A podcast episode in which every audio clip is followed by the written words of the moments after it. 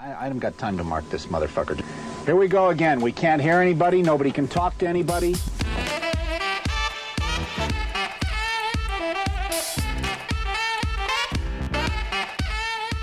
You guessed your press points with your two favorite hosts. I'm D and this is Snoop AJ. We're coming at you with season 5, episode 19 Simple Sabotage, a practical guide.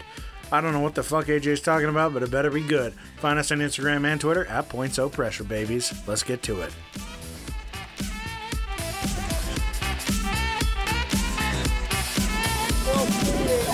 Well, turn the fucking thing off, you dumbass. Ooh, so close on that I one. know, I, that's all good. I'm, Yeah, it's I'm a little distracted. Slightly. Yeah. Um, Snoop AJ, because your boy D is rolling up a ton of joints in studio today. It's I finally found something useful for Yeah. you to fidget We've with. we've finally found the the fidget spinner that I so desperately needed, and it involved you guessed it, marijuana. Who would have guessed? Who would have thought? Oh, wonderful. Well, how how have you been this week? You know, good. Uh, went to my little brother's um, ring ceremony for his wedding because they got married a couple months ago, and uh, they they didn't do like anything big at the time. So this last weekend they decided to do something, but since I'm the middle child and nobody gives a fuck about me, I wasn't informed. So like on Tuesday, my mom texts me and it's like, ah, "Were you coming?" And I go, "To Dad's birthday? No." She's like, "Let your brother know." And I was like, "Okay." Okay, well, I don't know why I'm telling my brother. yeah, I was like, like, uh, okay, I guess I'll let him know as if it's that big of a deal. So Friday hits, and it's the day before whatever the fuck was supposed to happen.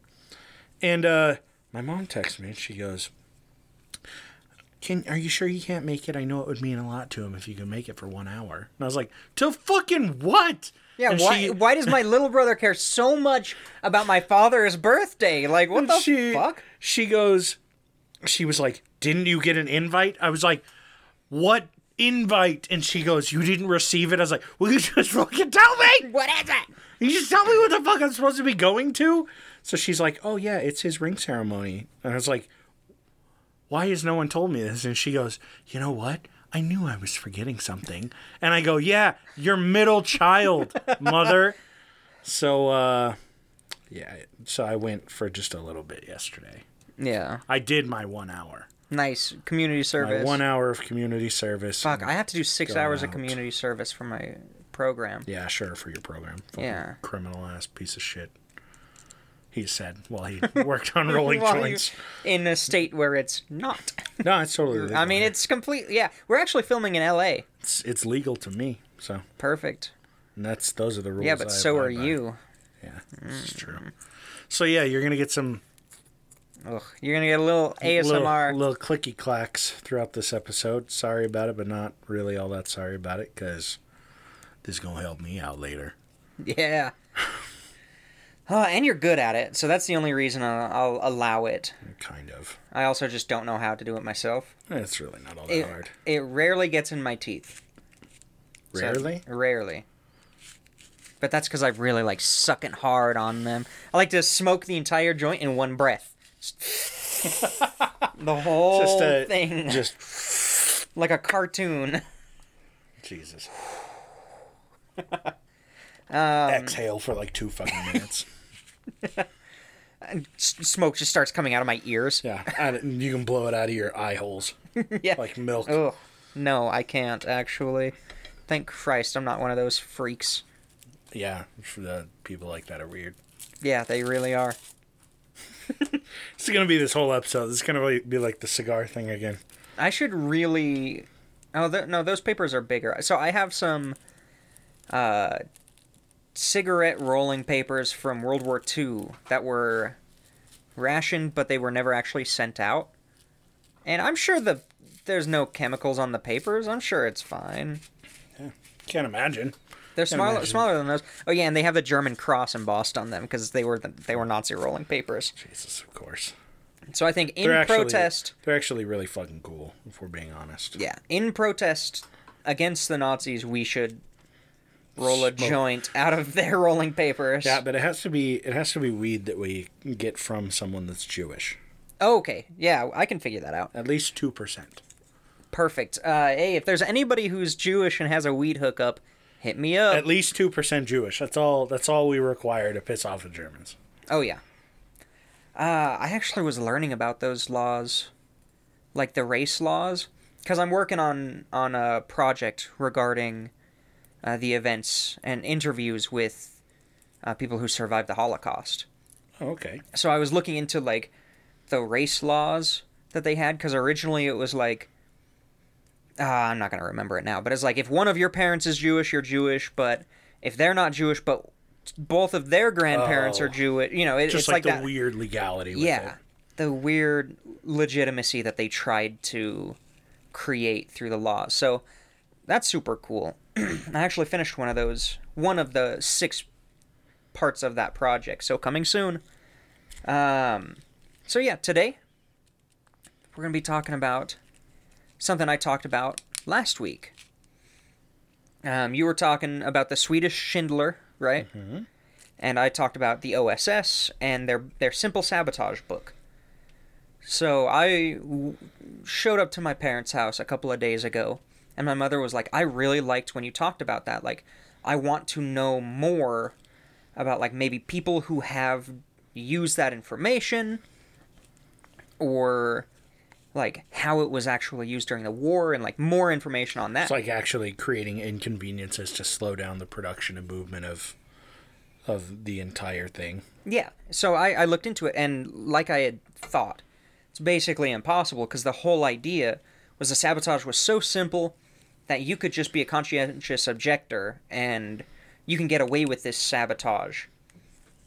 And you're never going to get caught because it's made to look like normal wear and tear or an industrial accident or things like that. So basically impossible. So instead, I'm going into I'm going to talk about the OSS a little bit. This is not like a deep dive into the OSS, but enough. And then I went A reminder: the OSS is Office of Strategic Services. There you go. It was formed in June 13th, 1942 in the US. just as a reminder because I know I mentioned it last week. I just wanted to make sure that everybody. Yeah, yeah.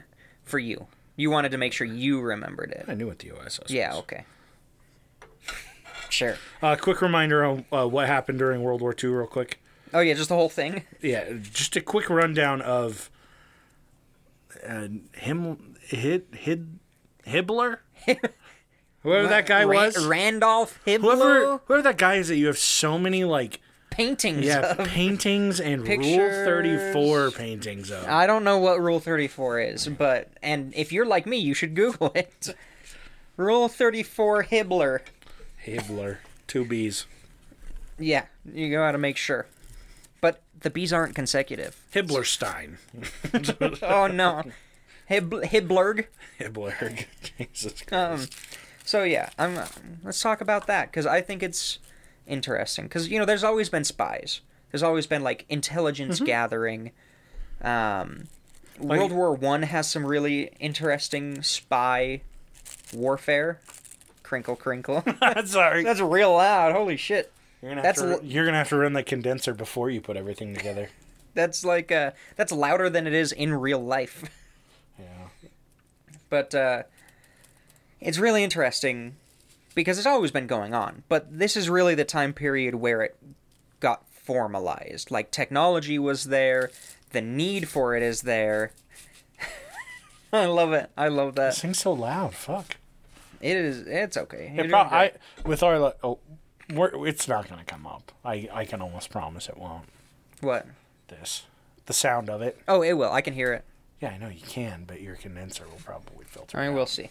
We'll find out. Um, yeah, we'll find out. Well, you'll find out because I don't re-listen to these after I edit them. Someone will. Won't be either of uh, us. Comment on our most inst- our most instant recent gram, uh, if you can hear it. All right, so basically, World War II is happening, and the U.S. is horrible with their intel compared to the rest of the world. We're still running World War One, which is like three people sending, uh, like talking, sending letters. like it's it's horrible. Like U.S. intelligence was ad hoc based, so it's just as needed. Every you know branch of the military was doing their own, so it was redundant. They were um, repeating, often butting heads on their intelligence gathering, because they're all doing the same. They're all trying to do the same job without communication. So, this dude, where is it? Oh, I'm I'm jumping ahead a little bit.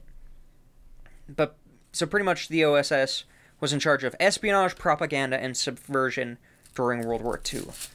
So um, obviously we were allies with um, with the UK, and they were kind of, hey, we need help, and you guys aren't gonna join the war for a while. I mean, they don't know that, but basically, this guy from MI6 came over, and his name was William Stephenson. He was a British intelligence officer, and he went to FDR and was basically like, "You guys have terrible intelligence. Like, you guys are terrible at this. So let me help you." FDR was like, "Yeah, let's set this up. We need this to create this basically MI6, but for the U.S., which MI6 is the British intelligence agency." It's like the FBI of the Britain, right? Kinda, yeah. Yeah, it's just that kind of it's intelligence gathering. That's that's the important thing to remember. Okay. Um, but like the FBI is more, um, So more like the CIA. of yeah, more like the CIA. Okay. But I, I think I think MI6 does both, where it's both local. and I don't know. I don't know much about MI6, but uh, so FDR goes to Will this guy named William Donovan and says, "All right, make a plan for this agency." So he writes up a plan, and FDR is like, "Cool, let's do it. You're gonna be set up for it, but it's not gonna be like super official yet." so figure this shit out. And they start setting up spy networks all over Europe and Northern Africa. Um, you are distracting the fuck out of me. Oh God. Oh no. Um, yeah, so they start setting up spy networks. There, everything's based like the majority of the intel they were getting was from the UK because it, it was basically MI6. Like that, that's it. It was MI6 for a while, and then they started setting up their networks, learning from other agencies and setting up their cool shit. Uh, at their peak, they had twenty four thousand employees, I guess. Okay. So it, it got pretty big. Um, and they started setting up the coolest thing I think that they did is they started setting up training centers and like military camps all across. They went into Canada. They had some in Europe. They mostly in the U.S. of course. And what they would do is they would fly out members of resistance groups, indigenous local indigenous groups from different countries. And slaughter them. No. yeah, yeah. No, no. What? They they would train them. That's a surprise. weirdly enough and because then they're like oh well we don't like the current government of this place so we'll just get the rebels and train them and then the rebels will just you know fuck them over which at this time period that was good later on during the cold war they did this and it caused a bunch of genocides Jesus Christ. yeah in fact they had a an operation called i think it was operation dixie where the oss essentially trained a bunch of people in this little known radical political group called Mao's Red Army Oh prior to the revolution. Jesus. Like we had a direct hand in in Mao. Mao Zedong's like rise to power. Yeah. And, and Who we then became enemies with less than 10 years later. Jesus Christ. I love it. He, they they were also involved with the Viet Minh, who, if you're not familiar with that, that's the the group of Ho Chi Minh, the Vietnamese Oh, okay. communist, Yeah. uh, socialist. Jesus. Yeah, I love it because at this point, I mean, we were pretty pretty friendly with the Soviets, so co- communism wasn't this big scary buzzword yet.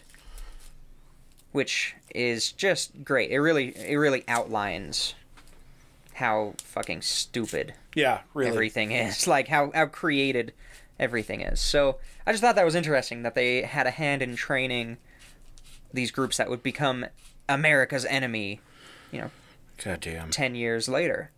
Which it surprises me, but it doesn't at the same Yeah, time. Yeah exactly. To me, it kind of makes sense. Go Uh, so they start getting. Oh, another very interesting to me because I, I'm of the belief that the Cold War started much earlier than anybody will acknowledge. I've talked about it briefly before. I found some more evidence of that. oh, Um, during the 1944, so before the end of the war, the OSS started procuring ciphers and intel from Finland, from the Finns, against the Soviets. So we started cracking their codes and ally, and allies' codes before the end of the war. We started gathering in- intel on them. oh, huh? So it's like the writing was Doesn't- already on the wall. People already saw. Yeah, they were already beginning their distrust of yeah. of Soviets. so it's I I just thought that was really interesting. Also, when you when you think of you know pre Cold War and Cold War spy agencies, you think of James Bond esque gadgets. At least I do, because that's that's the only part that's cool. Yeah.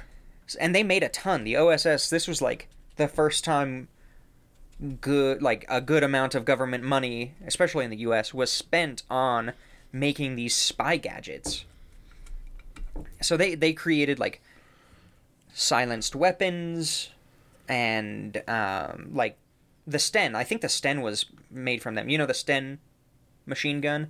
It had the it has the clip that goes sideways Oh, and you hold Yeah, it yeah, yeah. and you shoot. Yeah, the the whole idea behind that is you could make it from pretty common like community pipe. items. pipes and Yeah, but when you break it apart, it just looks like you're holding pipes and like machinery components.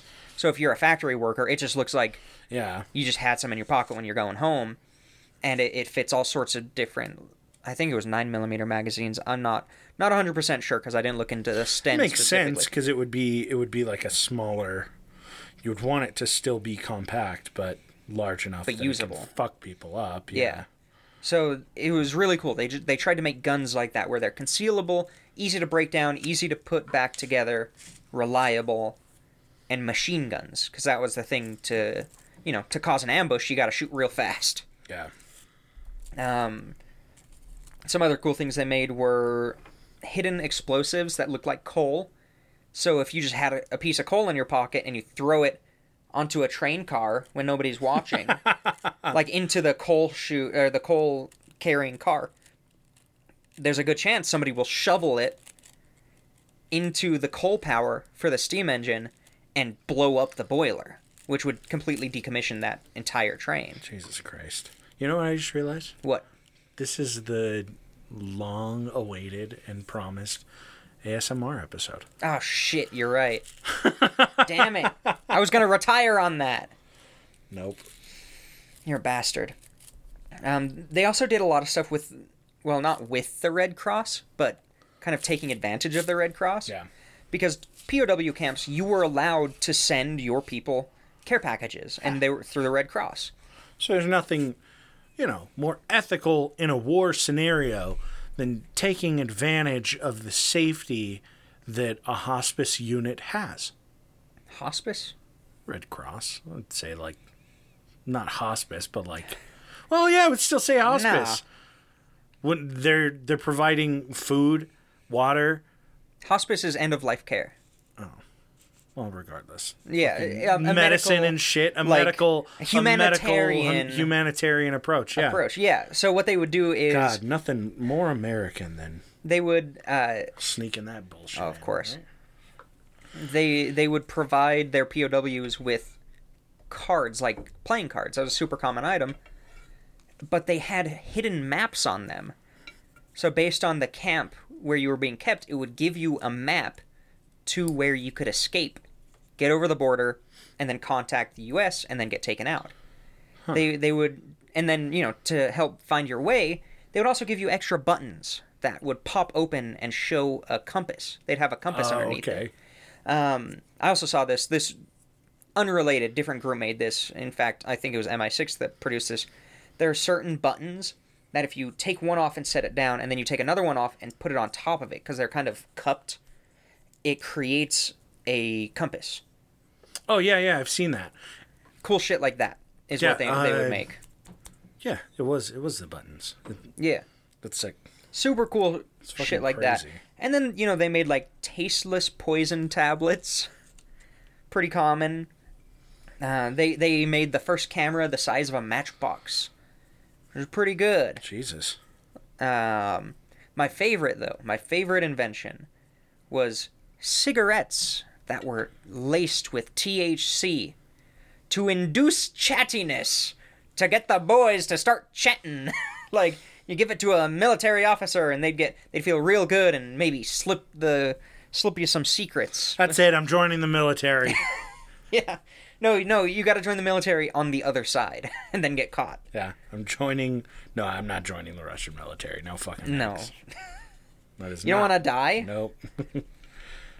No. Um, and probably their biggest contribution though was small, compact, and hideable radios, so you could communicate. And they would give them to resistance groups, so that they could be up to date and they could coordinate.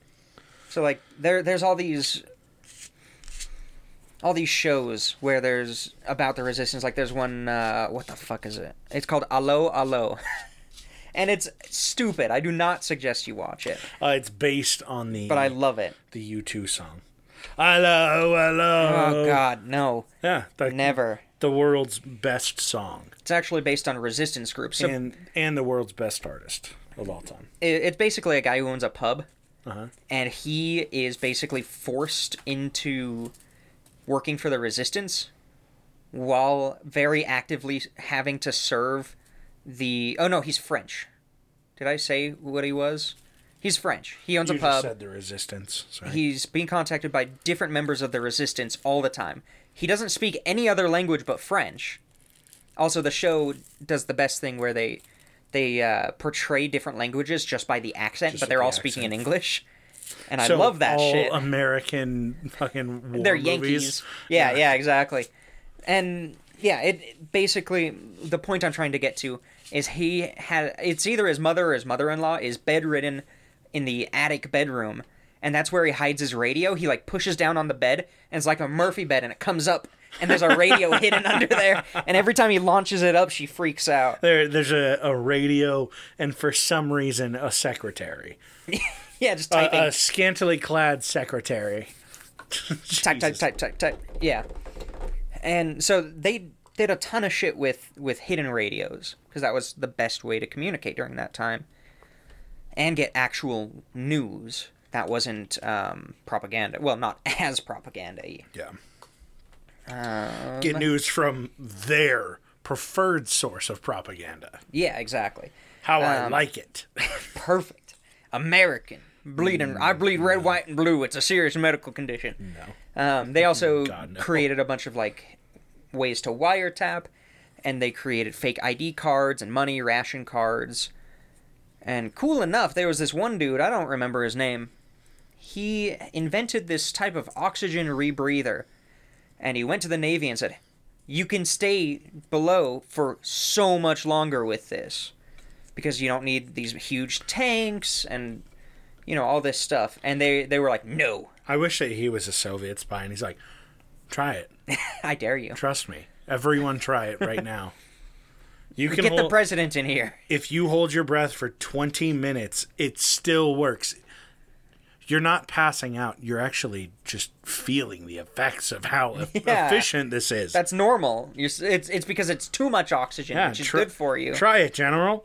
yeah. No, they and so he was turned away from them, and then he went to the OSS and said, "Hey, I I invented this thing," and he showed it off at a hotel pool, and the the people He showed it off at OSS Con. yeah yeah pretty much He had a booth. it was the hotel after OSS Con.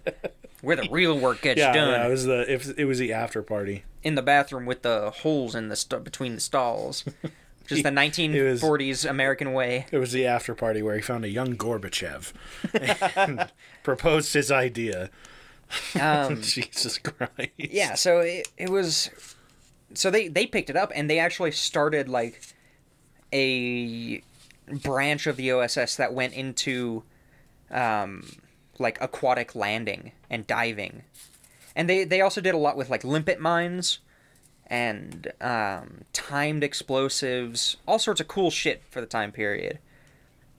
Um and yeah, they had a ton of training camps where they we, we'll see some familiar names soon. And I'll also call out a previous episode. Ooh, and Very I'm not gonna have to do it. Oh my god. Yeah, I mean, I don't know what episode it is, so you'll still have to do it, but I'll remember somehow. I hope don't so. know. I'm in this chair, so I'll Yeah. remember. So to to kind of clear up the first section of this podcast, to kind of finish it off, I went into and found notable members, notable to me. If I recognized a name, I put it down of the OSS because they had a lot of people. Now, first one, Moe Berg. Have you ever heard of Moe Berg? No. So he was a, I think he was Jewish American, a polyglot, spoke a bunch of languages. Is that what that's called? Yeah. And that's where you bunch. No, I think it's more than it's three or more. I don't know. Polyglot. Polyglot. Yeah. Weird. So he was sent to investigate the Germans' atomic weapon program. So he he actually made contact with like these big German German German scientists Gerber. and he basically met with Gerber scientists. and the U.S. government basically relied on him to understand how far they were in creating nukes. Pretty big job. Um, he, then uh, he was also a member of the Boston Red Sox. that, that's that's how most people know Moe Berg. he was a Red Sox guy. Ooh, that's beautiful. Uh, AJ recently bought a cigarette case with a pinup on the front and a lighter on the side. And that is why I'm rolling joints today. Hell yeah! Is to fill this like fucking fancy little cigarette case with Now you got to do the other side. joints. Yeah, that's the plan. Hell yeah. Um, so I don't know if you know this, but basically this lady was the real reason that French cuisine came over to the U.S. and became more popular. Okay. There had been other pushes decades and hundreds of years before, but she really made it very accessible to the the modern wife because that's those were the people who were doing the cooking at this time period. And her name is Julia Child. She worked direct, directly under Donovan for a while. She was a top secret researcher. She actually helped with the invention of a shark repellent because sharks kept, sharks kept swimming into the mines that they were putting down. And she she helped invent the shark repellent that is still used to this day to to make sharks not go near our mines. Okay, my guess is this is not the Julia Childs that everyone knows of. It's the same one. Julia Child, What? the famous uh, she came Yeah. home. So during the war, she spent a lot of time in Asia. And then she towards the end of the war, she spent a lot of time in France where she met her husband and she fell in love with French food, so she came back and wrote a ton of, of Cookbooks cookbooks Incorporating about those seven cups of wine into exactly Oh, okay. because uh, she yeah based Makes on sense. she found her husband she didn't who have was to worry GI, about PTSD because she was Yeah. drunk all the time. and and she brought over a bunch of French recipes. I was like, what the fuck? Yeah, this is the Julia Child. Like, Jesus, it's crazy.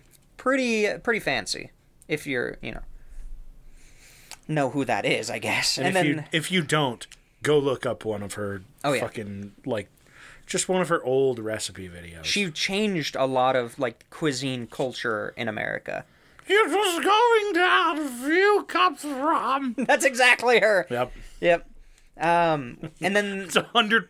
I shit you not. That is exactly what she sounds like. She It sounds is. like she's she's speaking with like a New England accent, with marbles in her mouth. yeah, Sweet, fucking amazing food. Um, oh, yeah. But yeah, just just the best. She's great.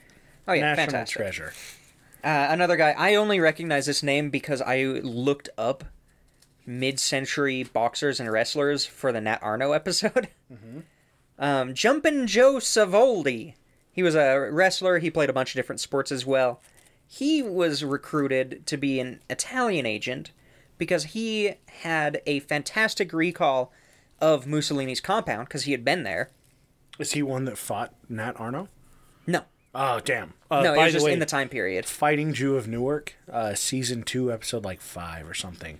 Amazing episode. That's a fun one. It's a very good episode and borderline applies to today. no, it does. Uncomfortably applies up- to today. Yeah, Check it out. it's a good one. So th- this guy, he was just an Italian boxer who happened to be very familiar with um, the geography of Italy and specifically Mussolini's compound. He he was sent on a bunch of missions in Italy. Now, I, I found a great quote specifically about Camp X, which was one of the main camps. It was the Assassination and Elimination OSS camp. And it was called, and I quote, The School of Mayhem and Murder by George Hunter White. Do you remember George Hunter White? Yes. So, George. I so heavily recognize the name. yeah. That was this season. Mhm. I think so.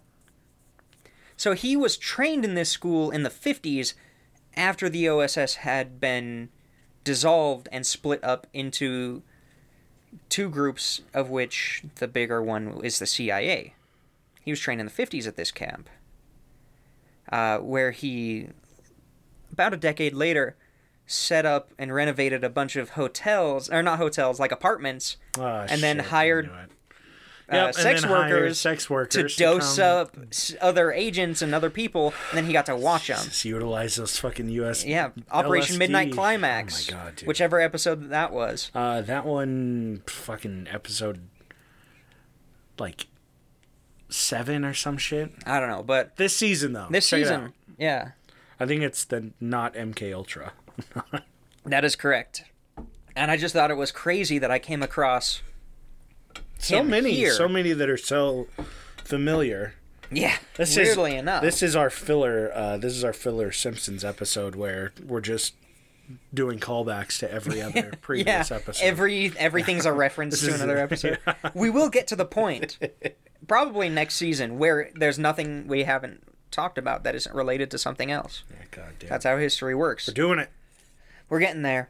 Now, tying it all together. The conclusion. I also wanted to point out that at Camp X, one of the or two of the instructors are known as William Fairbairn and Eric Sykes.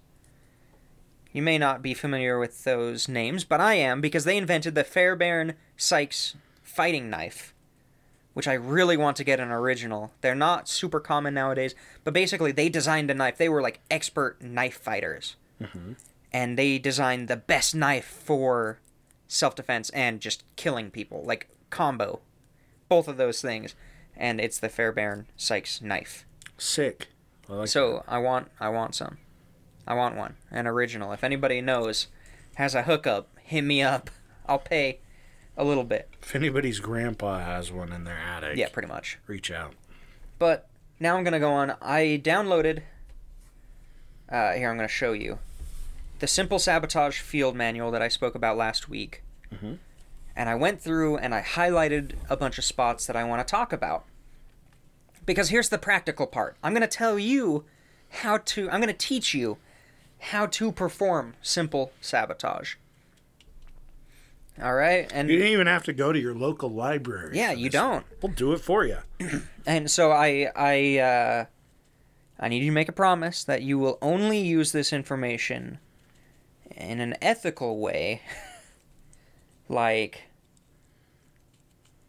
I don't know. Do you have any examples of how this information could be used? I don't know. Uh, you're actually currently studying ethics, so why don't you fill me in on some ethics based on the great ethical observations your your fellow classmates were making, like Two people actually like an ethical Oh, morality. Like, is it ethical to sleep at your boyfriend's or your dad's house? That was seriously. Oh my god! It pissed I guess me it just depends on which one you're going to sleep with. Is it ethical to sleep with your father? that's what they. That's the What question. person, that's what they were trying to get to. Oh Jesus! Yeah, some fucking weird fellow classmates, dude. Oh yeah. So you know, I, I Somebody, uh, somebody answer this hypothetical ethical Yeah. question for me, please. So you know, I'm not going to tell you to go out and punch a cop, but like, you'd be a lot cooler if you did. Kept. So, this is the the first page, January seventeenth, nineteen forty four. The simple simple sabotage field manual, strategic services provisional, is published for the information and guidance of all concerned and will be used as a basic doctrine for strategic services training for the subject. Strategery. Strategery.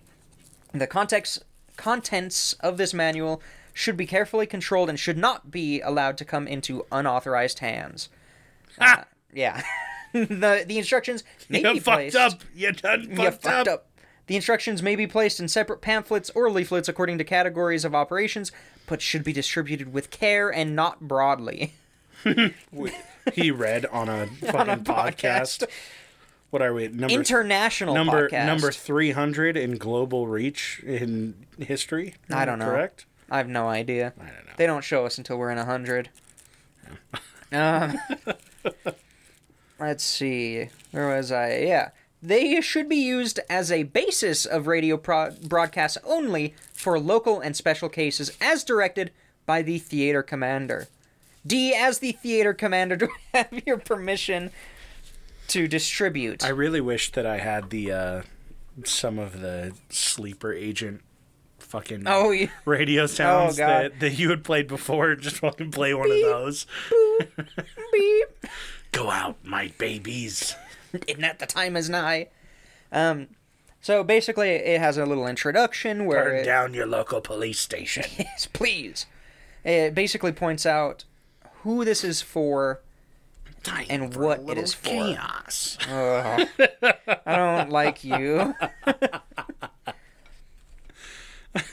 and so it, it points out the difference that sabotage can be anything from highly technical coup into just uh, to innumerable simple acts which the ordinary individual citizen saboteur can perform. Um, I'd like to call them minor acts of almost terrorism. Exactly. Where destruction is involved, the weapons of the citizen saboteur are salt, nails, candles, pebbles, thread, or any other materials he might normally be expected to possess as a householder or as a worker. Man, we really got to start naming our episodes after the show because minor acts of almost terrorism would be That's a way golden. better title. We really episode. need to. well, you did that to yourself with the intro. Yeah, that's fair. I didn't know that. I didn't know this was part of the episode. His arsenal is the kitchen shelf, the trash pile, his own usual kit of tools and supplies. The targets of his sabotage are usually objects to which he has normal and inconspicuous access to in everyday life. Um, a second type of simple sabotage requires no destructive tools whatsoever and produces physical damage, if any, by highly indirect means. It is based on universal opportunities to make faulty decisions, to a, adopt a non cooperative attitude, and to induce others to follow suit. I love that idea where it's just, you don't even have to use tools. Actually, uh, realistically speaking, the best way to apply this is um, to embrace the like ending of anti uh, anti union busting. Like fucking help with creating unions by using these tactics on the people that are trying to bust and break up Exactly. the You got it. the You got it. Like, I, I, I thought it would come later than this, but you got it. Yeah, that's the entire idea is that you can use these to further your goals in your workplace. yeah Very common. I, I use some of this shit all the time, and you on me see and it's so you. manipulative but it works it works really well. I got a pay raise, and he, he doesn't even get paid. i don't even know what he said He's rolling joints for me. damn it Fuck. So, simple sabotage is often an act which the citizen performs according to his own initiative and inclination. Acts of destruction do not bring them any personal gain. That's that's another thing. Like, this isn't for you. Oh it is now It is not. No, it's it's like there's there's a further goal Or greater, because greater than oneself. Yeah, exactly. Let's see. Then I, I there were a couple pages where I didn't put anything in because it was boring. What? There's no highlights. where did they Oh, go? God, what have you done? I'm really confused because they're not here anymore. Hold on. I I can do this without it. Uh, fuck. Where did they go? Pause. No, I'm not gonna pause. Pause and finish your fucking notes. I did it, I swear. Okay, specific suggestions for simple sabotage. Um, basically, they say you can't, like, we can't outline everything, but let's give you some, some places to start. So they start with buildings, warehouses, barracks, offices, hotels, factory buildings, perfect targets. Because you know, generally in most of those buildings, members of the public are allowed most of those places, and they say it's beautiful. They say fire is the best weapon in this case. Um, sorry. whenever possible, arrange to have a, the fire start whenever you've gone away. Use a candle and paper. Basically, they say get a candle, wrap the base in paper, and if even better, if you can make that paper have some kind of flammable liquid on it, and then coming off of that paper, you have rope or string or more paper that leads to a pile of oily rags or you know something that it's going to extend. So like if you have a a wastebasket full of paper, dump it out in the corner and light a candle and create this fuse. Oops, I accidentally filled my pockets of gasoline, which had holes in them, and I let the gasoline right to where I flicked my cigarette, Crazy. where I just left barrels of oil. That that's the idea. Oops. It's you creating this fuse that can look like an accident. Oh, I'd love it. And yeah, no, it's fantastic. They say you know the paper should be three or four centimeters wide. You wrap it around the base two or three times, and then you twist more paper and rope, and you just create this nest that will ignite once the paper starts. You know, this chain of getting bigger and bigger, going to wherever and whatever you're gonna blow up. Um, best to do in a cramped space. Use a corner. You know, blah blah blah. Um, let's see what else is it. Oh, they go into like celluloid, but we don't. That's not as common nowadays because there's there's a lot that's no longer pertinent, but some that is. So many of these, for some reason, utilize radium infused glass. Yeah, I don't know why. Good luck finding it now. They said uh, another fuse that you can make is you get a string, you rub some grease on the bottom, and then right where the grease meets the dry string, you put a little gunpowder because everybody just has access to that. And I'm like, what the fuck?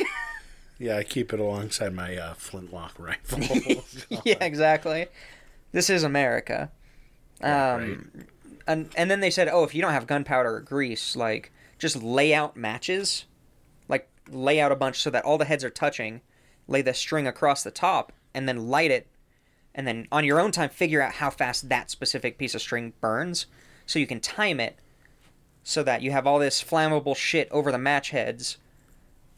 Towards the end of the match heads, but the match heads will like light up because the string will just like smolder along, and then when it hits the light, the match heads, the match head will burst up and create Yeah. this chain down all the match heads. And then you create, and then you lead it to your trash pile or whatever you're burning, and you'll burn down the place. Is this before they came up with um like fire starting forensics? It, was not very it sounds like it's a long time before like fireman forensics. I don't know what the fuck that's called. Is that what it I is? don't Like arson, remember. arson forensics. Yeah, ar- ar- arson investigation. Yeah. Um, like There wasn't a then, time. They're like, fuck it, just lay out like dominoes of matches. They'll never know. And now it's like it appears he laid out seven miles of domino matchsticks, which he then caused to fucking Well, get. the thing is they didn't have cameras, so you can lay Oh, these yeah. out, and even Yeah, if they find the matches, they're not going to know who did it. it's it's just so funny. It's it's great actually. I love it. Um, because they, they go into like how to figure out what kind of fuse string to use. But basically the entire idea is make sure it goes off after you're at home. Idiot. Make sure it's like a delayed charge, basically. Yeah. They also say like uh, you know what in basements where a lot of trash is kept, especially if you're like mechanic or working with machinery, you're gonna get rags with oil, and rags with oil can spontaneously combust if they're not stored properly. So just start throwing your shit in the basement in a corner somewhere. that's that's their entire thing because eventually it will blow static, up. And if you're static there, charge will ignite it at some point. no, no, it it oxidizes. Oh, oh, oh yeah. It's like uh, it's like that's why you don't pour gasoline over a pile of fucking wood. By the way, everyone, don't throw, don't pour gallons of gasoline over piles of wood because the gasoline oxidizes and it will fucking explode in your face and kill you. So don't do Are you that. talking about when the wood's on fire? No, no, no, no. It's when Just in like you just have like, like let's say you were cutting down a bunch of trees and you're just fucking throwing like the spare shit on to a big pile. Then you stand on top of it and pour gasoline all over from the top. It creates pockets of fucking gaseous air that'll just fucking explode Mm-hmm. pop outwards. out. Yeah. That's why you see all those videos of dipshit rednecks that blow shit up in their backyard just trying to start a fire. So Uh, don't do that. They also say get a job as a night janitor so that you can assemble all the trash where it normally goes, but don't take it out, and then flick your cigarette into it, and then let it burn for a while, and then report it. Oops, And say careless me. specifically, don't report it too soon. Yeah. Sorry, I was busy smoking. On the other side of the building, I was on my smoke break. I couldn't say anything till I got back. they also make a fantastic point about how it's all about cleanliness. You know, if you're the janitor or, you know, one of your jobs has something to do with hygiene, do it poorly. Janitors should be inefficient in cleaning because enough dirt and trash can accumulate in an otherwise fireproof building will become inflammable. Basically, the more trash you got around, the more likely a fire is to start. And they know that, so if you were to start that fire, your your secret's safe. Yeah. And then there's there's a section on where illuminating gas is used in a room. We don't fucking use illuminating gas. Uh, you know, lanterns. um, they start going into I love this one because we're basically running the same automatic sprinkler systems in industrial buildings that we were during this time period. Really? Yeah, they're pretty much the same. There are a couple that are updated, like in server rooms, they use oxygen displacement, but generally the water sprinklers are the exact same.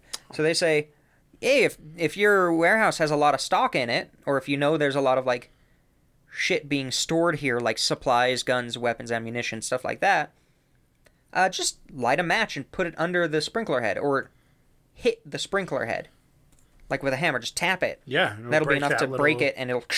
Jesus So just do that and then run away. That's the plan. Or if Yeah, you I mean- there, Like in, in 40 years, I'll just give those rusty weapons to Afghanistan anyway. So. yeah, exactly. You'll be fine. uh, let's see. They also say forget to provide paper in toilets, but provide them with thick paper, or um, you know things that shouldn't be flushed, Oh, I so that like, they wipe so with that- just like with a magazine Yeah. or whatever, a- a and then cut- it clogs it. fucking cut a cut a paper towel roll in half. Well, this is this is the yeah. this is the weird thing that I don't know what they're talking about. Like this is old enough now that there's some disconnect here. It says put tightly rolled paper, hair, or other obstructions in the wash closet. Hair? Is somebody gonna wipe with hair? Ew. Like, Why fuck- is that a suggestion? What the fuck were you doing in the 40s? what is that a suggestion for? America, God. But the cool thing This is the darkest part of our history we've Yeah. unveiled yet. wiping with hair. Ugh. You just walk in and like, I like you go back perso- in time and just just leaned over. No, I personally like to use the the bow to a cello to wipe. God. Um, but something that that would still definitely work is saturate a sponge with a thick starch or sugar solution. Squeeze it tightly into a ball and wrap it with string, then dry. Remove the string when it's dry. It'll be in a tight, hard ball. Flush it down the toilet because as it gets wet, it'll reconstitute and start blocking the sewage system. So next time you're at like a large banker's building, use the bathroom and drop one of these sponges in there. Yeah, just take a, a handful of baby wipes. Yep. Flush those bad boys down the toilet. God, everybody's always like, yeah, I was born in the wrong generation. I was born in the wrong decade. And they're like, actually, I wish I lived in the 20s. Hell no. You and I were Fuck born in the wrong, like the wrong decade, because we weren't able to do and get away with domestic terrorism in the 40s. You can definitely get away with domestic terrorism because most bathrooms don't have a camera in them still. Uh, I don't know. And that's why I said most. it is a one party consent state. Oh God, true. Jesus. Um, let's see, what else was it? Oh, I like this one because I don't. It's not very uh, practical anymore. So back in the day, buildings were designed to incorporate as much sunlight as possible, so that you never turned on your lights until it started getting dark. I think in to be honest with you, in a lot of like expensive buildings, they also kind of utilize that, but it's not because of light. They're not like, oh, it'll like help with electricity. It's mainly that they're like, oh, it looks so much like Yeah. Look at all the sunlight we've utilized. Well, it, it swapped from being a we should do this to save money on electricity and lights to it. This looks nice. This is a symbol of wealth. Yeah, fuck the corporations that are uh, that are doing it to show off instead of for sustainability purposes. So if you know a company that does it for to show off, what you can do is untwist a light bulb, put a coin in the socket, which will still probably shock you. Well, no, it's off, so it won't. Duh. little. So you put a coin in there, and then you retwist the bulb, and then when they turn on the light, when it starts getting dark, the fuse will blow, and the light bulb could would just might blow up. I don't fucking know. We'll find out. Depends on the light. Yeah, we'll see. I, I'm going down to Salt Lake for some reason soon. We'll we'll test it. Um, they also say shove a coin between the fuses. I'm not gonna fucking touch a fuse with a piece of metal. Um, a fork into a fucking outlet. It's for the greater good. I, I do like this one. It's jam bits of paper, wood, hairpins, or anything else that will fit into the locks of all unguarded entrances to public buildings. I fucking love that idea. You just shove like a little bit of wood in there, because then they're gonna shove the key and be like, "Oh, it's stuck." Force it in, And, then it's and the lock is completely yeah. fucked. Jesus. I really like that idea. Put some little spit wads in the lock. um, let's see. This one's more of an industrial. This section's on. Okay, you're working an industrial job. Let your tools get dull. Like let other people's tools get dull. Um, use a file incorrectly. So like very rapidly, very high pressure, going both directions will fuck it up. Um, to if you're like grinding something with a file, when you're trying to get the the shit off of it to like clean it, just smack it on a piece of metal, and like every once in a while, one of those will snap, and you have to get a new file. It's gonna cost a little bit more more money. That's gonna slow down production. It's a good point. Um, use heavy pressure when drilling, so that you can heat up and snap the drill bits. Hmm. I, I like that one. Um, they they talk about power driven tools like pneumatic drills and riveters. that's that's not as as pertinent anymore. Um, this is my favorite part because it still is. We still use oil for lubrication of machines. Uh, they say put metal dust, filings, fine sand, ground glass, or emery dust into your oil or on oil contact points. That's in machines, in vehicles, everything, because it will shred up and destroy anything it touches, like you know pistons in cars and ugh, horrible. So don't do that to your own vehicle, but you know industrial machines, throw a little pocket sand in there. Yeah, your your HOA president's home. Yeah, yeah, exactly. Her her fucking Mary Kay mobile. Oh. Her doTERRA car. Yeah, doTERRA. Yeah, doTERRA car. Uh, they're doTERRA Tesla. Yeah. Um, poke a pencil in any filter system, in any filter anywhere, any filter mesh. Just use a pencil and poke a hole through it. You'll fuck up whatever machine it is, eventually. Yeah, it won't filter anymore. Exactly. And the the whole point of these is you're not going to get results right away. You're going to have plenty of time that nobody will even remember that you were involved. It's all about the long con. Exactly. Um, if you cannot get to the lubrication system or filter directly, y- dilute it. One pint to 20 gallons with almost any liquid uh, sulfuric acid, varnish, whatever the fuck water glasses, linseed oil are especially effective. So just dilute out wherever, you know, wherever oil is, and it won't work anymore. Makes sense. Um, use thin oil where heavy oil should be used, and vice versa. Um, clog. Basically, the whole idea is clog everything. Twist combings of human hair, pieces of string, dead. What's the hair? How much fucking li- human hair was lying around? in the in the forties? What the fuck? They just had human hair everywhere. It was a hellscape. But yeah, they basically just say if you have access to a line, put hair in it. Um, 1940s barbers don't want you to know about this one trick. God, what the It's fuck it's is up with hair? fantastic. Uh, they also say put some hard grains like rice or wheat into water cooling systems because eventually they'll swell and just clog it. Hmm. And then whatever it the water cooling system is, fucking It just gets, blows up. Yeah, just gets destroyed. Um, they say if there's something really, really, really hot, pour really, really, really cold water on it, oh God, dude. and do that as much as you can, as often as you can. It'll just crack shit.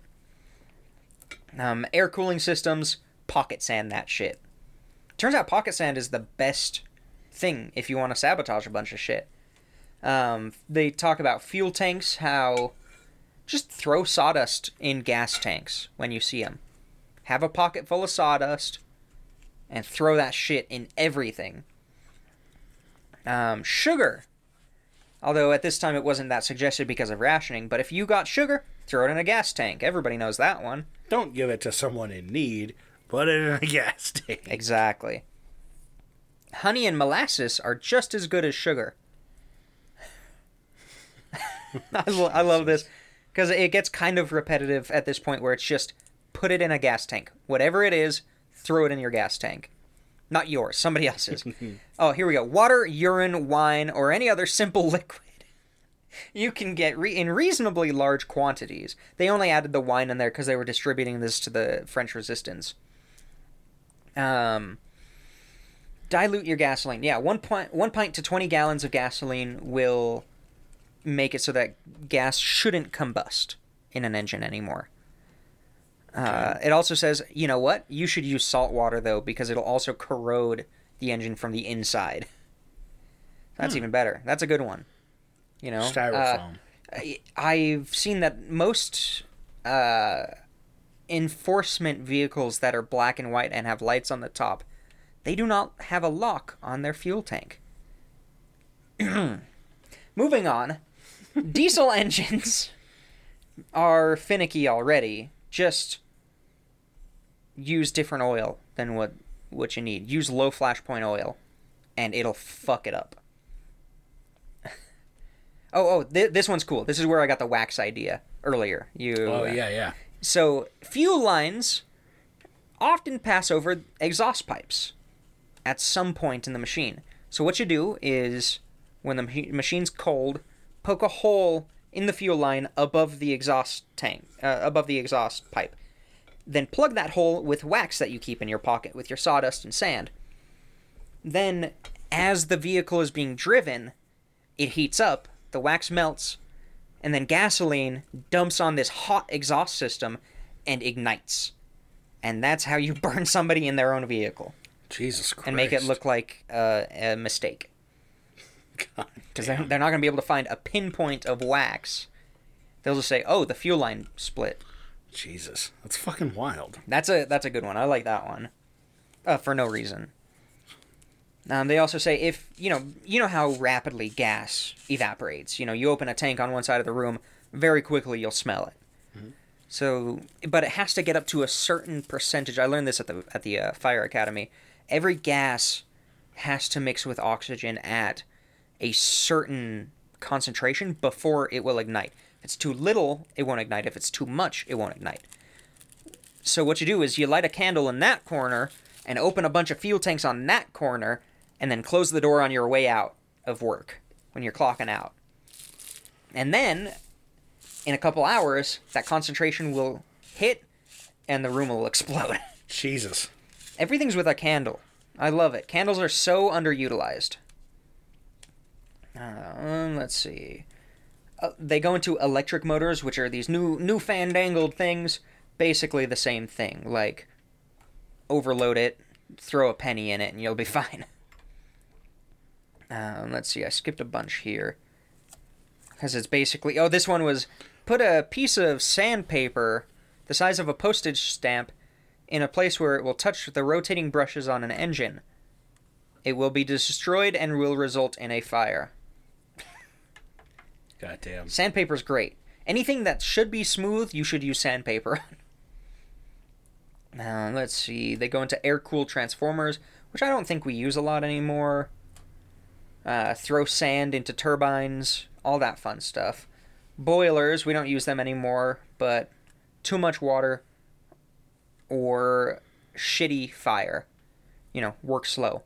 So we're gonna get to the, this goes in. They go into like production, agriculture, how to sabotage railways, and shit like this. And I'm going to mention the um, the railway sabotage because while that isn't as common here, it is common in other parts of the world, and it also just kind of applies to any kind of travel. It very well, very much applies to airplanes.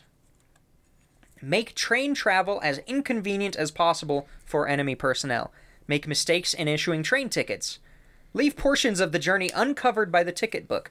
Issue two tickets for the same seat to create an interesting argument.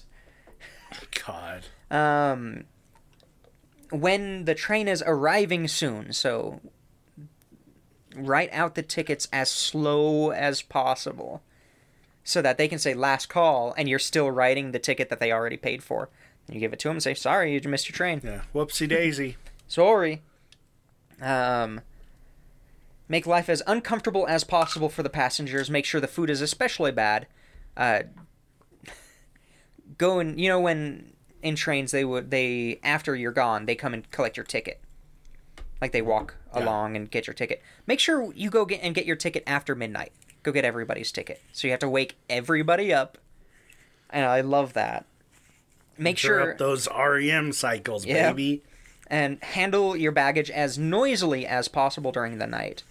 Um, make sure that the luggage of enemy personnel is mislaid. Switch the address labels on the luggage so it gets sent to the wrong place. Um, there's a lot that goes into like the switches on train systems. Who gives a shit about that? That doesn't happen anymore. Not here. Um, I love this one. Change signposts at intersections. The enemy is going to be because this is targeted towards people in occupied areas. They're not going to be as familiar. They're going to be relying on street signs during this time period. Now we have GPS, so that doesn't really work anymore. But I just love the idea that you're driving along and you're like, Hans, which way? You know, to the opera house, and you're like, oh, it's that road. And you go down that road, and then you're in the middle of nowhere. And, which brings us to the second part, which is remove warning signs from sharp sharp curves. Fucking Bugs Bunny was the like true advocate Oh yeah, of this entire book. I love the idea that you know you're there's a warning sign that says sharp curve ahead and you take it down and you replace it with a 60 kilometers an hour sign so they speed up and just go right off the cliff God damn it. and like uh, this shit isn't like there's no way to track how successful this was um oh, th- this one's great when somebody asks for directions give them the wrong information especially when it's an enemy convoy yeah no shit God damn it. Um, they also say that like if you see a pothole in the middle of the night, go dig it out. like make it worse. Yeah. Uh, it's it's fantastic. Um, throw broken glass, nails, and sharp rocks into the roads. Um, if you're a bus driver, so very niche bit of advice. But if you're a bus driver, stop after the stop that they wanted to st- to get off at. Say, "Oh, sorry, I missed it." And just keep driving. They're not going to do anything. Jesus. Um, let's see. unattended cars. If you if you're walking along and there's a car unlocked and there's some fucking asshole, and you know whose car it is, just jam a little bit of wood into their ignition. That like into the ignition where Yeah, the key yeah. goes. That'll fuck them up. I mean, you could do it into their like keyhole. Yeah, yeah. That's what I Jesus mean. Into the keyhole. Um, loosen the fuses because usually they're in the compartment, and put dirt in the spark plugs, and bruise any wiring um, insulation. So if you see a wire that's insulated, pinch it. It'll weaken that. Fucking work for four hours on an unattended vehicle. No biggie. Uh, cut the brake lines. No, I, I made that one up. That would be a little obvious. but they do say make pinholes in brake lines or gas lines or anything like that, so a they don't notice. yeah. Exactly. That's what Um, happened to you. Yeah. God I've damn. I've read it's the second time my brake line has broken. Oh, that's so odd. Yeah, it's so weird. It's so It's in the same spot. It's just a little hole, Yeah. And it looks like two peas by, made by a pin. um, over lubricate shit or put too not enough lubricant on everything that moves. throw sand. If it moves, throw sand in it.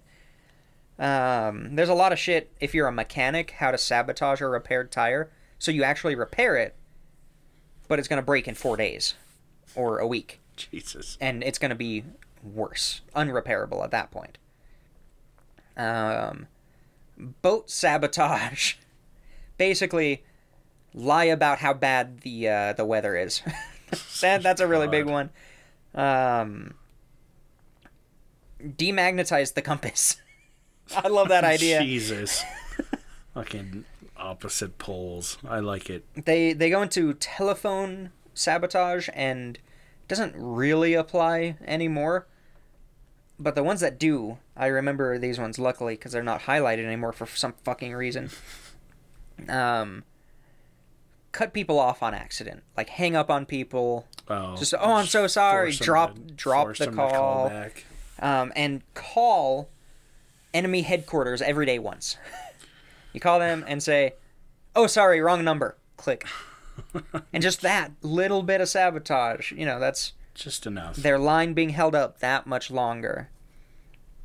Uh, make false reports. This was a lot easier before uh, caller ID Yeah. and GPS, but they were like, "Oh, just call in fake fights, uh, fires, fights, fires, and air raids. Just say uh, you found something that looks like a bomb and throw a cardboard box across town somewhere." Jesus Christ. So they have to spend all that time. They go into how to like disassemble the phone and like remove the diaphragm so you can't talk through it and then put it back together so that nobody knows how to fix that until you get an engineer in and it's expensive. Basically the whole thing is be inconvenient and annoying as fuck. Yeah. Like it's obvious somebody took the diaphragm out of the phone. But how do you prove that? Like that, that's the whole idea. Like it's okay if you're obvious, like it's obvious sabotage, but try to not be because they'll crack down. Oh, there's a whole section on telegraph. How to sabotage a telegraph system. If you One extra beep. yeah. Uh, punch out the telegraph operator. Now, this is where it gets pertinent to today. And it's been going for a little long. Sorry. I just, you know, I want to give you a good, practical guide. So, this is where it gets interesting. This completely holds up. It's under the organizations and conferences section. Insist on doing everything through channels. Never permit shortcuts to be taken in order to expedite decisions. Make speeches. Talk as frequently as possible and at great length. Illustrate your points by long anecdotes and accounts of personal experiences. Never hesitate to make a few appropriate patriotic comments. Jesus. I I have worked with people who do this shit because it thinks because they think they're going to get a promotion. Who do everything in this book because they think they're going to be a better Jesus worker. Christ. Um, when possible, refer all matters to committees for further study and consideration. Attempt to make the committees as large as possible, never less than five. God. Because then that's cutting into their work too. And I get a drink. Oh, I love this one. I do this one at my work all the time. Well, no, I don't have to. Everybody else does this shit. Bring up irrelevant issues as frequently as possible. God. Haggle over the precise wordings of communications, minutes, and resolutions. Um, I love that, especially with like, well, in the policy, it specifically says this. Are you interpreting that like this? That dumb shit. Uh, advocate caution, be reasonable, and urge your fellow employees to be reasonable and avoid haste because you might get embarrassed later. Shortcuts lead to long delays. Yeah, take your time. Yeah. Um I I I just love these ones. From or to your managers or, or supervisors, demand written orders. Um Ask- Handwritten. yeah, ask um endless questions, engage in long correspondences about your orders. Um misunderstand your assignments do everything possible to delay the delivery of assignments. Um, if you're in a supply position, don't order new materials until you're basically out. so say, I'm so sorry, I put that in on the order. I don't know why it didn't come through. Um, I love this one because it's not as pertinent, but order high quality materials that are hard to get. Uh, if you don't get them, argue about the fact that inferior materials will mean inferior work. um, this one's good. In making work assignments, always sign out the unimportant jobs first. So if you're, you know, assigning roles and tasks and things, do the dumb shit first and give them to the best people, the best workers. And then the most important shit needs to go to the worst, stupidest workers. At the end of their easy stuff. Exactly. So that it doesn't get, nobody gets to it. It slows down all of production. Yeah, and um, they they say to compliment the shitty workers and endlessly complain about the most efficient workers, just to piss them off. Jesus Christ. Um, insist on perfect work in un like if you're reviewing products, like if you're creating something. If it there's a small flaw, send it back and have them redo it. But if there's a big flaw, but it's not super visible to somebody who doesn't know what they're looking at, send it through. So you da- demand perfection on some stupid things that don't matter, and point and you know. Jesus. I love it. I, I think it's so smart. Like all of this makes sense when you think about it. Um, I this one's great. Uh, send like supplies, or if you're communicating with people, send it to the wrong person. send everything to the wrong person. When training new workers, give them the wrong information. Teach them how to do everything incorrectly. Um, hold meetings when there is more important work to be done. My job does this every time perfectly. It's because the people you work for are stupid as fuck. Well, yeah, there's that. Um, a lot of this goes into like carbon copies and how to fuck up carbon copies, but nobody uses carbon copies anymore. but I like this. Just misfile shit on accident every once in a while. That makes sense, except we all use computers. So I guess make uh, misplace your file. Yeah, right? There you go. Just don't organize your files. Yeah, don't organize your files at all. Um, spread disturbing rumors that sound, and it says that sound like inside dope, which is just like Oh. spread rumors that sound like they're legit. Yeah, it's Yeah. the scoop. Work slowly. Increase the number of movements necessary on your job. That sounds familiar. Um, create as many interruptions to your work as you can. Jesus. Even if you understand the language, pretend to not understand the language. God damn it. Pretend that the instructions are difficult to understand. Ask them repeatedly to repeat themselves. Uh, pretend you're anxious to do your work and pester your que- your uh, manager with as many questions as possible. Dope. I love it. I'm all about this. Do your work poorly and blame it on poor tools or materials. like, sorry, I wish I could do more work, but my this computer is shit. I think I need a new one. There was an employee who did that. I swear to God, they actually were fine and they're they just made up the whole lie about their computer not working, so they didn't have to do as much. Because there were multiple days, like at least one a week, where oh my computer's not working, I can't do anything. Boy, this thing's running slow. Yeah, they won't connect. I don't know why. Oh, I I love it. Um, fill out forms wrong, and that that's that's that's a, a fun one. Let's see. I think that's just about. I think right here, direct quotes. General devices for lowering morale and creating confusion. These will are pertinent to everybody. Give lengthy and incomprehensible explanations when questioned. Report imaginary spies or danger. Act stupid. Jesus. Be as irritable and quarrelsome as possible without getting in trouble. Misunderstand all sorts of regulations concerning such matters such as, I don't know, rationing, supplies, transportation, anything. Just misunderstand anything you're told. You are going to be the stupidest, most annoying person.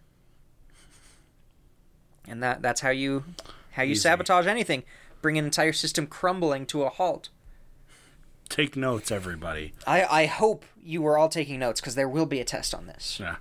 Next week. I'm still I still don't understand why it saved my highlights to the fifth page, Because uh, your sixth page. your iPad is sentient, and it was like, you know what might slow down production for this. Fuck, you're right. No. If I just don't save his highlights, and he has to read the whole book again on air. No, I, I it actually shortened it because I skipped a lot more. Oh, I see. Because I didn't want to go through the paragraphs that had just like a great A thing in the middle of it. explanation. So yeah, be stupid. Uh, have pocket sand Yeah. and be creative and don't get caught. You didn't hear it from me. If anybody asks, uh, you didn't hear it from me. And if you did, don't. Don't do Exactly. that. Exactly. Don't do that. Easy. Fixed. No. You're cured. All right, you got Patreon? Oh, I do. That was. I need to. I need to take a nap after this. Just kidding. I gotta make no, a you're gonna help me on the fucking basement. Oh yeah, that too. Uh, so the uh, chair people of the PP, and you know everybody on Patreon, thank you guys for uh, you know letting us keep doing this. Yeah, I said that right.